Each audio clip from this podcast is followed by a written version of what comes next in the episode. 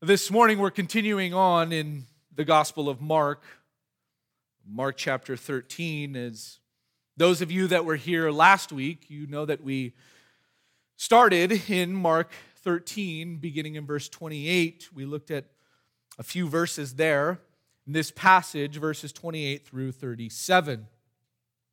This morning, we're going to continue what we started last week, which was Christ's message to those people who are living in the last days. some of us might be tempted to read through this and think, well, it's for those people, so I don't really need to know this. But we do need to know this. There are a lot of things that we can learn as Jesus, specifically in our passage here this morning, is going to say to us. Now, now you hear many people today who tell you that you and I are living in the last days. You've probably heard that from preachers, you've probably heard that from fellow brothers and sisters, that today we are living in the last days. And if someone came up and asked you, Are we living in the last days? How would you answer them? Here's what I would say Yes, we are living in the last days from the perspective that Christ can return at any moment to rapture his church, to rapture us out of here and bring a close to the church age. That is what we are living in right now. We are living in the church age. And the next time that Christ comes, he will appear in the air, 1 Thessalonians 4 tells us, and he will rapture his church out of here, and that will bring a close, an end to the church age to which then God will focus on Israel, as we've been studying in the book of Romans. And so we are living in the last days in the sense that Christ can return at any moment to rapture us out of here. In fact, listen to what Peter says in 1 Peter 4 7. He says, The end of all things is near. Therefore, be of sound judgment and sober spirit for the purpose of prayer. Peter tells us that the end of all things is near. So the last days are very near. They are near to us. But are we living in the last days right before Christ returns to set up his millennial kingdom and reign here on earth on the throne of David? Are we living in those last days? No, we are not. We are not living in those last days because those last days will be during the time of the tribulation. A seven year period where God is going to pour out his wrath on this earth through his judgment. That will happen during that seven year period. So, yes, we're obviously living in a time closer to Christ's return than the past generation, as Paul says in Romans 13 11, for now salvation is nearer to us than when we believed. But no, we are not living in the last days of the tribulation period right before Christ's return to earth to come and set up his millennial kingdom. Why is this important for us to know and to understand this timing of all of this and what it means to be living in the last days? Well, because it's that last generation who will be living in those final seven years that Jesus is speaking to in our passage here this morning. Now, let me just remind you of what we had talked about last week. Last week, as we worked our way through our passage, we looked at four things that Christ reveals to this last generation as he is teaching his disciples there on the Mount of Olives during the Passion Week. This is the Olivet Discourse. The first thing that we saw last week was the illustration that Christ uses of a fig tree. Luke tells us that it was an illustration not just of a fig tree, but Jesus says of any tree. That when you see the leaves beginning to bud in the springtime, you know that the summer is near. When you see leaves bud on that fig tree, you know that summer is right around the corner. so Christ is telling this final generation that when you see the signs of the end, namely the abomination of desolation that we've looked at, and the sun and the moon darken, and the stars falling from heaven, realize that Christ's return is right around the corner. Second, we saw the anticipation of the last days as Jesus told them that when you see these signs happening, they need to know how close he really is. Jesus is right at the doorstep. Third, we saw the generation of the last days, and we saw how, the, how Jesus tells the disciples this generation in verse 30 there. He's not referring to the disciples that he's talking to there, but he's referring to the generation who will be alive during that tribulation period. That's who this generation is that Jesus is talking about there. And then, fourth, we saw the affirmation of the last days as Jesus tells them that just as sure as the heavens and the earth will pass away, which will take place in the future, so it is true that his words will not pass away.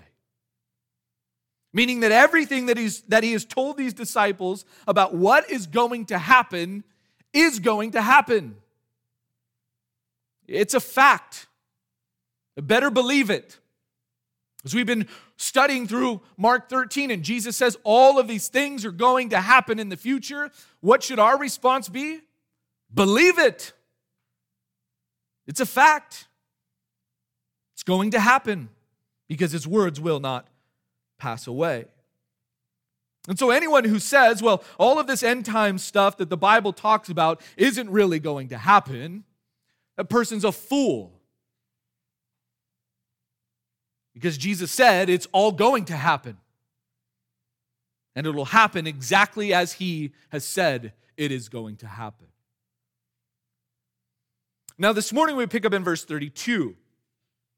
But just to set the context for our passage here this morning, I want to read for us our passage and begin in verse 28.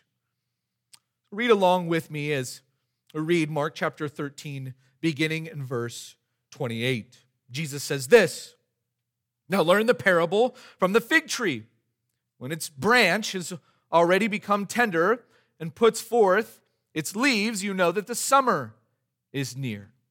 Even so, you too, when you see these things happening, recognize that he is near, right at the door.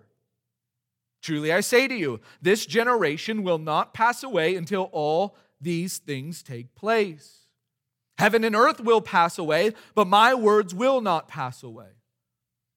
But of that day or hour, no one knows, not even the angels in heaven, nor the Son, but the Father alone. Take heed, keep on the alert, for you do not know when the appointed time will come.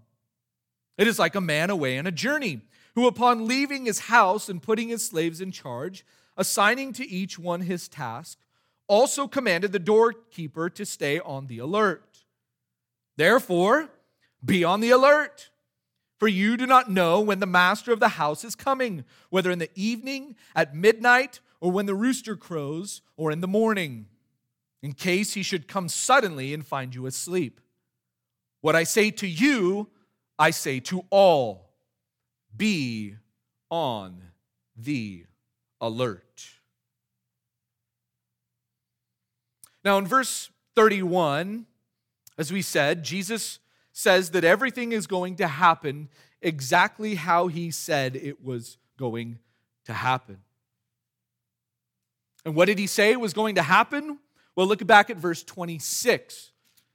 Mark 13, look back at verse 26. He says, Then they will see the Son of Man coming in the clouds with great power and glory. We even sung about that this morning. That was the song, The Ancient of Days, talking about him in power and glory.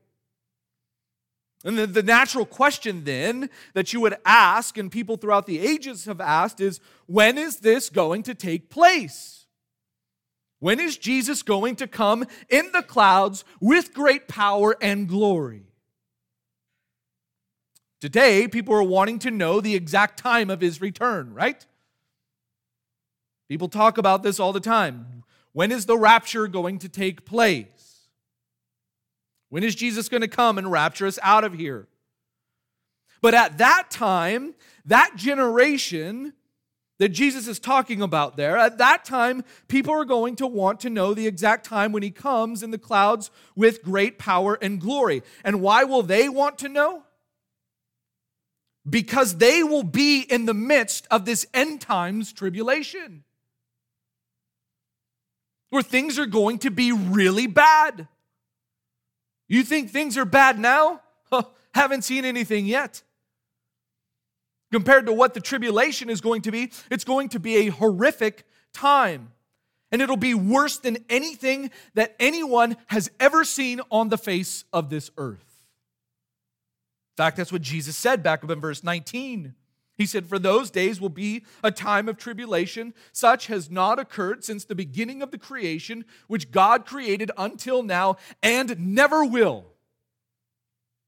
It is going to be a unique time of great tribulation, a horrific time.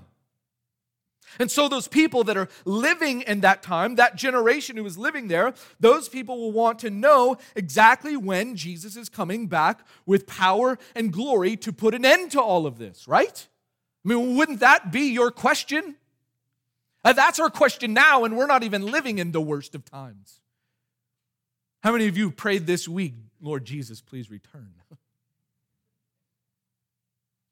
I bet many of us did. I, I know I did. And yet we're not even living in that tribulation period.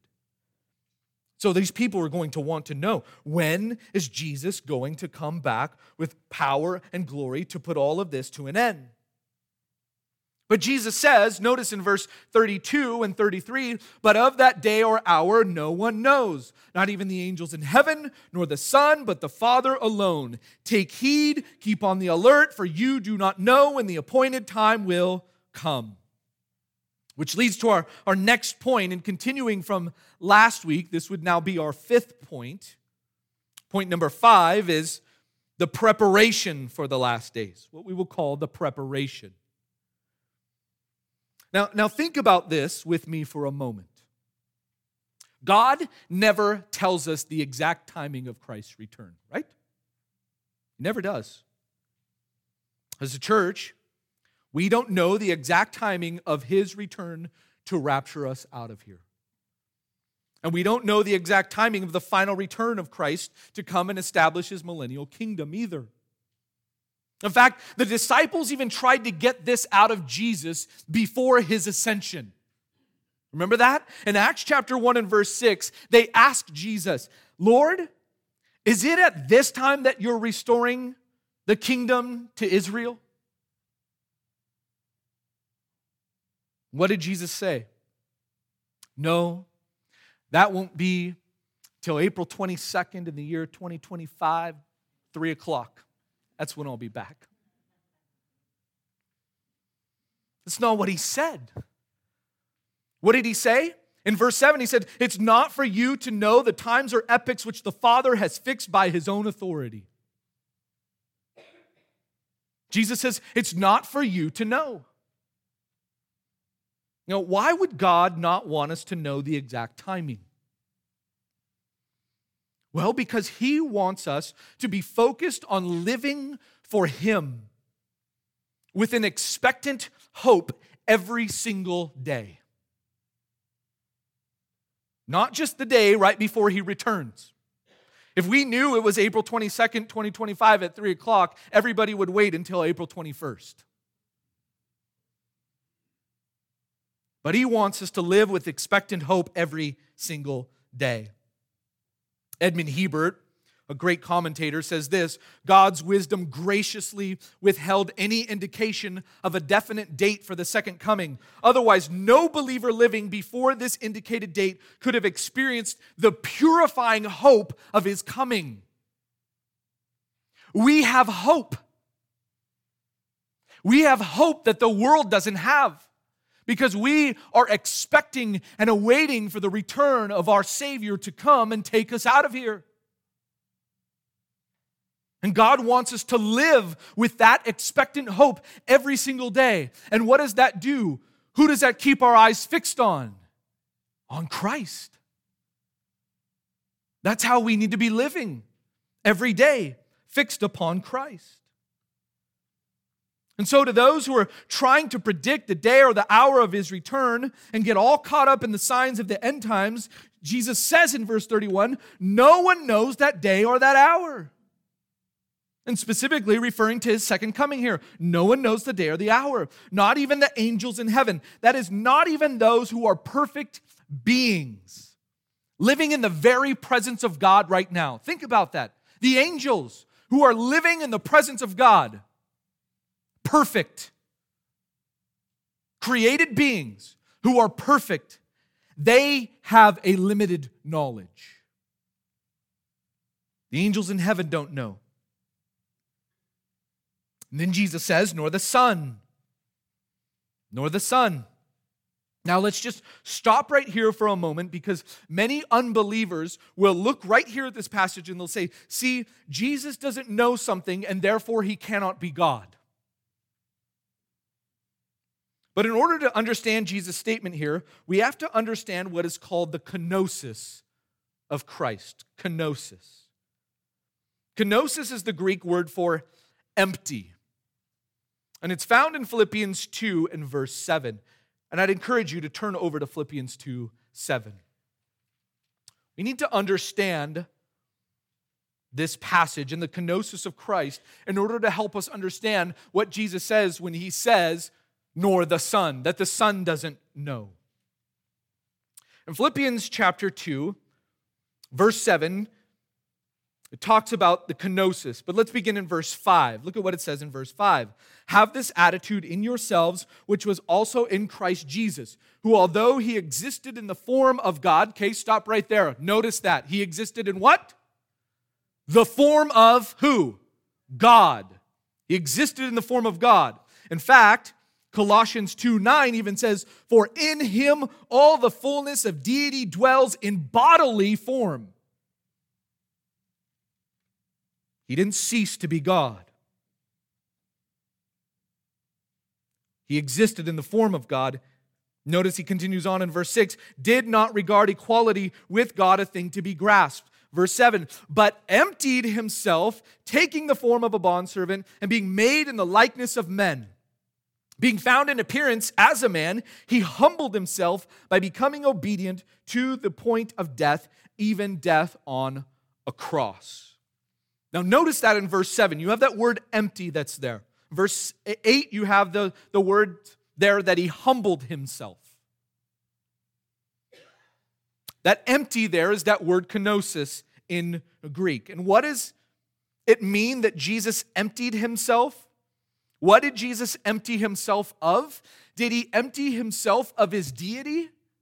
No, he did not. In fact, that's what Colossians 2 9 even says, right? In bodily form. For in him all the fullness of deity dwells in bodily form. As a man, he's fully God. And so anyone who says that Christ was not God in the flesh is a heretic. Don't listen to them, run from them. It's heresy.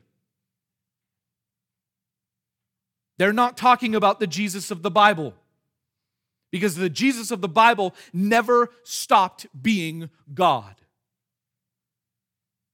He's always God. So, what does it mean that he emptied himself of? Well, in his incarnation, that is, in Christ putting on flesh, he emptied himself, meaning he did not always fully express his divine privileges and rights that he fully possessed as God. He did not always fully express them, but he emptied himself. What does that look like? Well, first of all, he emptied himself of his heavenly glory. He emptied himself of his heavenly glory. Remember on the Mount of Transfiguration, what did the disciples see there? His glory. They saw his glory, but his glory was veiled as he walked around in human flesh. And so he emptied himself of his heavenly glory that he always had with the Father from all of eternity past, and he now has right now as a resurrected Savior, sitting at the right hand of the Father. He emptied himself of his heavenly glory. Second, his independent authority. That is, he completely submitted to the will of the Father. And everything that he did and everything that he said, he completely submitted himself to the will of the Father. Third, he emptied himself of his eternal riches. His eternal riches. That is, he became poor. I mean, he was born in a what? In a manger of all places, in a stable the, the king of the earth, the king of the universe. We're about to celebrate that. How he humbled himself. He was born in a manger. And so he emptied himself of his, his eternal riches as he became poor. He didn't even have a place to lay his head. Number four, he emptied himself of his divine prerogatives. That is, he did not always fully express his divine privileges and rights that he fully possessed as God. What does that look like? Let me give you an example of this. Does God get tired? Does God get hungry? No, he doesn't In fact, Isaiah 40 28 says that God does not become weary or tired. Did Jesus become tired? He did. Did he become hungry? He did. He became tired. He became hungry. And he did that as a man. Why? Because he emptied himself he did not cease being God, but he voluntarily surrendered those privileges and submitted himself to the will of the Father. And at times, he also voluntarily surrendered the use of his omniscience as a man, which he did right here in our passage. But remember that Christ also at times demonstrated his supernatural understanding. Think about John chapter 2 and verse 24, which says, But Jesus on his part was not entrusting himself to them, for he knew all men. And because he did not need anyone to testify concerning man, for he himself knew what was in man. Divine omniscience. We've even seen his supernatural knowledge in, in the Gospel of Mark so far, as Jesus has been telling his disciples that we are going to go to Jerusalem so he can do what? Die. You're the Messiah, though. You're, we're going to go so you can die, Jesus? That's right. So he can go and die. So I can be handed over to the chief priests and the scribes, which is exactly what happened and he's going to die and then rise again three days later. Did all of that happen? Yes, it did. Divine omniscience. And so he did not cease being God. When Jesus is saying here that the Son of Man does not know, he's not ceasing to be God here, but he's emptied himself in fact, at times, he did express his supernatural knowledge in the flesh. But he also willingly limited his knowledge to what the Father revealed to him, which is what we see back in Mark 13 32. And so I'd encourage you to turn back there with me. Notice what Jesus says there no one knows, not even the angels in heaven, nor the Son. Nor the Son. That's the kenosis there. Now, let me just be very clear. Did Jesus, does Jesus know when he is going to return now? Yes, he does. He knows. He knows now. Because after his resurrection, Jesus resumed the full knowledge and glory that he had with the Father from eternity past. And so Jesus does know now, presently, the exact time of his return. He knows all things because he has all authority in what? Heaven and on earth.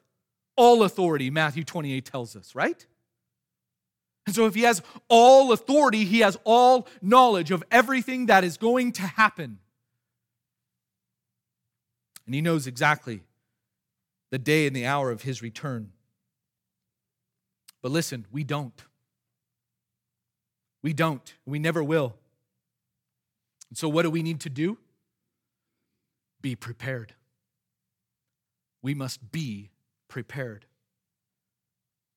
And that generation that's living during the tribulation needs to be prepared as well, which is what Jesus says in verse 33 Take heed, keep on the alert, for you do not know when the appointed time will come. Jesus here gives two commands to this generation. He says to take heed and keep on the alert. And these two commands are given as a way to emphasize their need to be watchful. Remember, they're going to be living in a time where things are really bad. And Jesus says, but be watchful. Look up because I'm coming again. I'm right at the doorstep and I'll be arriving soon. And so be ready. They need to be ready at that time for his return.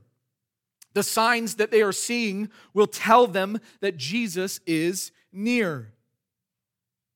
But they need to be watchful and they need to be ready.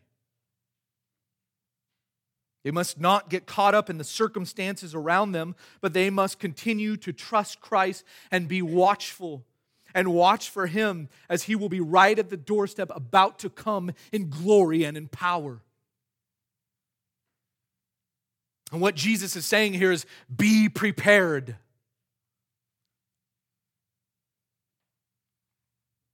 And just to help these guys get the picture of this, Jesus gives them another parable of a man who goes on a journey, which leads to our sixth point. Point number six the demonstration of the last days. The demonstration of the last days. We saw the preparation and now the demonstration. Look at verse 34 and what he says there. It is like a man away on a journey who, upon leaving his house and putting his slaves in charge, assigning to each one his task, also commanded the doorkeeper to stay on the alert. Now, Jesus gives them a parable, or it's a, a story, to help them understand how watchful and alert they need to be. Notice he says there that a, a man went away on a journey. Who is the man in this parable? Christ is. Jesus is. Christ is the man who went away. And when he left, he put his slaves in charge. Who are the slaves? Us, his followers. Not just the disciples, but all those who are followers of Christ. And what did the man do with his slaves? Notice he gave each one a task to do. Has Christ given us a task to do? Yes, he has. He's called us to go and proclaim the gospel to the ends of the earth. He's given us a task to be obedient to Him of all the commandments that He has given to us. We've got work to do. And then He commanded the doorkeeper to stay alert in the parable, which is the whole point of the parable. This is the whole point. This is what Jesus is getting after. As you see parables, as you read through parables, there is always a main point that Jesus is after, and that's what you want to get to. There may be some other things that we can learn from it, but there's one main point that he's driving after in his parable, and this is it. The doorkeeper is to stay on the alert. And who is the doorkeeper here? This again is referring to Christ's followers. Not only are they the slaves, but they're also the doorkeeper. What's the whole point of this parable? He tells us in verse 35. Look at what he says there. Therefore, be on the alert, for you do not know when the master of the house is coming, whether in the evening, at midnight, when the rooster crows, or in the morning, in case he should come suddenly and find you asleep.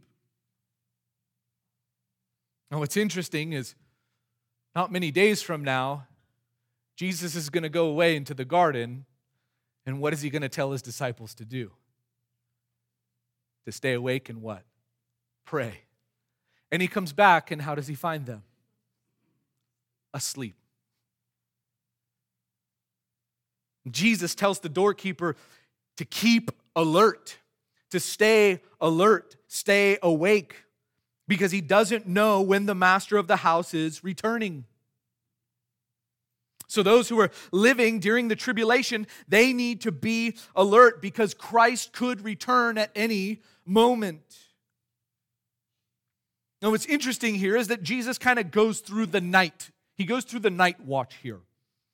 The Romans had a night watch that was a, a 12 hour period, a 12 hour watch during the night from 6 p.m. to 6 a.m. That was their night watch. And they broke this 12 hour period up into four watches that each consisted of three hour periods. And they were named for the time of when they ended. And so you'll notice that there in uh, verse 35. The naming of these is the time of when they end. You had evening, which was from 6 to 9 p.m. 9 p.m. is our evening. Then you had midnight, which was from 9 p.m. to 12 a.m. Then you had the, the cock crow, or the time when the rooster crows, which was 12 a.m. to 3 a.m. And then you had the morning, which was when, from 3 a.m. to 6 a.m morning time. And the Roman guards would then take shifts throughout the night during this night watch, and their job was to stay awake. That's their job. You got three hours, just stay awake. You got to guard and protect. Stay awake. And Jesus' whole point in giving this parable is to tell that generation during that time that they are to be alert and not be tempted toward spiritual complacency. Listen to what Paul says in Romans 13 11. He says this Do this, knowing the time that it is already the hour for you to awaken from sleep. For now salvation is nearer to us than when we believed. The night is almost gone and the day is near. Therefore, let us lay aside the deeds of darkness and put on the armor of light. Let us behave properly as in the day, not in carousing and drunkenness, not in sexual promiscuity and sensuality, not in strife and jealousy.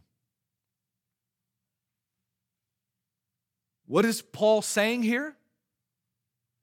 The same thing that Christ is saying. Don't become spiritually complacent. Don't get involved in the things of this world. What will the temptation be for those who are going through this horrific time of the tribulation? They can easily think that Jesus isn't coming back because things are so bad. And then they would just give up and begin to live for themselves and turn away from Christ. Oh, he forgot about us. Here we are going through all this trouble and these trials and this tribulation. Doesn't Jesus know? Isn't he going to save us from this? And Jesus' whole point here is don't fall asleep. Don't think that way, but stay alert and be fixed upon me. Look upward because I'm coming. And notice what Jesus says in verse 36 He could come suddenly, meaning at a time when you don't expect it. And that's what Scripture teaches us, right? Isn't that what it teaches us?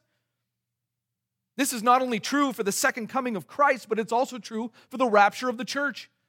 That he could come at any time, at a moment when we don't even think that Jesus is going to come. In fact, listen to 1 Corinthians 15 51. Behold, I tell you a mystery. We will not all sleep, but we will all be changed in a moment, in the twinkling of an eye. At the last trumpet, for the trumpet will sound, and the dead will be raised imperishable, and we will be changed suddenly in a moment when Christ returns. And he will rapture us out of here. That's the glorious hope that we have as believers.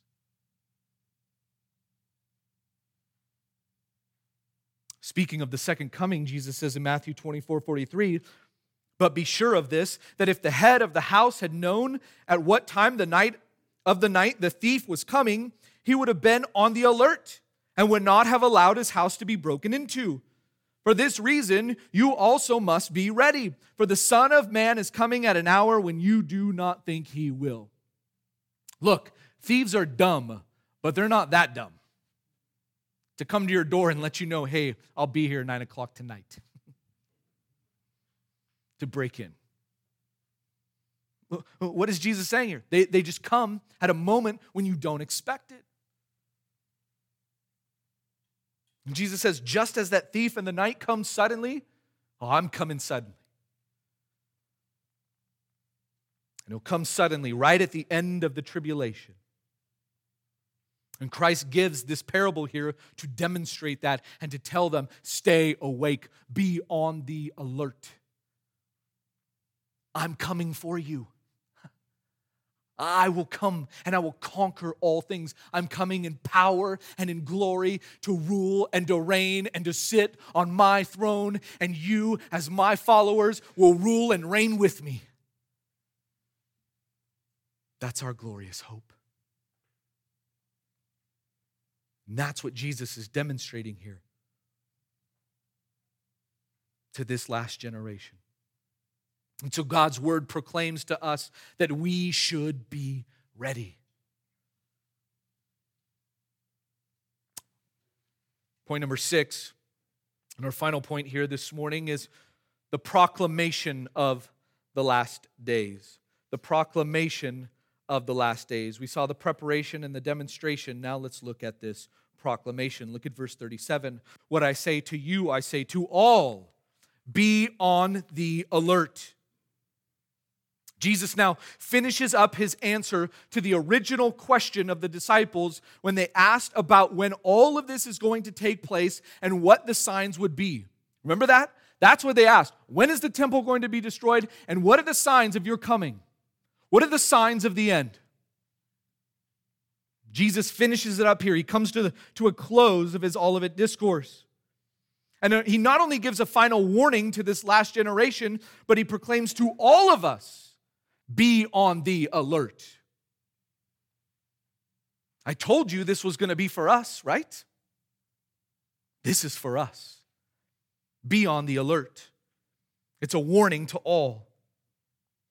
What is the warning? Well, first, to those who are not believers in Christ, it's a warning that He is coming that Jesus is coming again, and he will come again, and he will bring judgment upon all of those who do not believe in him. So, what's his message to you if you are here this morning and are not a believer in Christ? His message to you is repent and believe in him. To come to him, and you will have eternal life. He offers this to you this morning because He's coming again. And if you repent of your sin and put your faith in Him, He will come again and He will gather you to Himself. And you will have the glorious hope that us as believers have. We have hope that our Lord and Savior is returning again and we will be with him for all of eternity. So he tells you, if you are not a believer, to repent and believe in him for salvation. But Christ is not just warning unbelievers, but he also wants to warn us who are believers. What is our warning? Don't become spiritually complacent. Don't get caught up in the things of this world. There's a lot of bad stuff going on in our world right now, right? And Jesus is saying, don't get caught up in all of that. Don't let that stuff take you away from me. Be on the alert and be watching for me because I am coming again. That's your hope. Your hope is not in fixing this world. Your hope is not in fixing this government. Your hope is not in fixing policies. Your hope must be in Christ and in Him alone. And that's what we need to be focused on. To be focused on Christ. And to proclaim Christ to this lost and dying world and to live for His glory. Christian, how are you living? How are you living? Are you letting the things of this world distract you from your devotion to Christ? If the things of this world have distracted you, listen, repent. Repent and come to Christ and be devoted to Him and keep your eyes fixed upon Christ, who is the author of our faith and the perfecter of our faith. As Philippians 1 6 says, For I am confident of this very thing, that he who began a good work in you will perfect it until the day of Christ Jesus. Until the day that he returns and takes you to be with him in glory. Be alert and keep watch because Christ is coming soon. And when he comes, may we be found doing his work as he has commanded us to do. In closing, I want to read to you an, an excerpt from J.C. Ryle, who has told us that we need to be living in what he calls perpetual preparedness. Perpetual preparedness. He says this The servant of God must surely see that there is only one state of mind which becomes the man who believes these things. That state is one of perpetual preparedness to meet Christ. The gospel does not call on us to retire from earthly callings or neglect the duties of our stations. It does not bid us retire into hideaways or live the life of a monk or a nun but it does bid us to live like men and women who expect their Lord to return.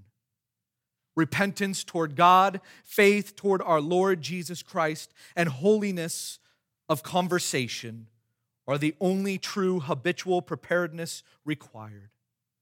The Christian who knows these things by experience is the man and woman who is always ready to meet his and her Lord. May we be people who are living in perpetual preparedness for the return of our Lord and Savior, Jesus Christ. Father, we thank you for this glorious hope that we have of the return of our Savior, who will come to gather us to be with Him in the air Lord, as we are living through a time of trials and tribulation, Lord, all of this stuff that's going on in our world. Lord, forgive us for the times that we have allowed it to take our eyes off of you. Father, I pray that you would help us to daily be fixed upon Christ, awaiting his return as he will come to rapture us out of here and to be with you forever. What a glorious truth it is. And may we live in light of this glorious truth. To not be caught up in the things around us, but to be those who are living with perpetual preparedness, awaiting the return of our Savior. Father, may we keep our eyes fixed upon Christ who is the author and perfecter of our faith. For your glory alone, we pray in Christ's name. Amen.